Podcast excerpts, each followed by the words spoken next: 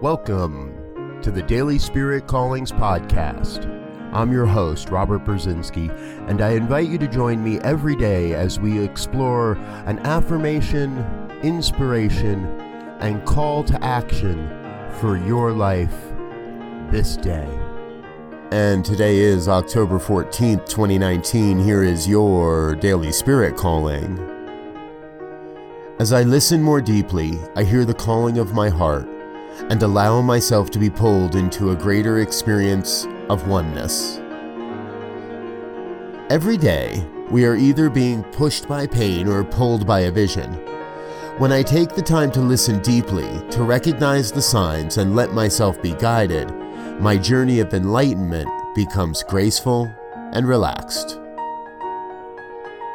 Today, you are called to listen, surrender, and follow your heart. Let yourself be pulled by the grand vision for your life.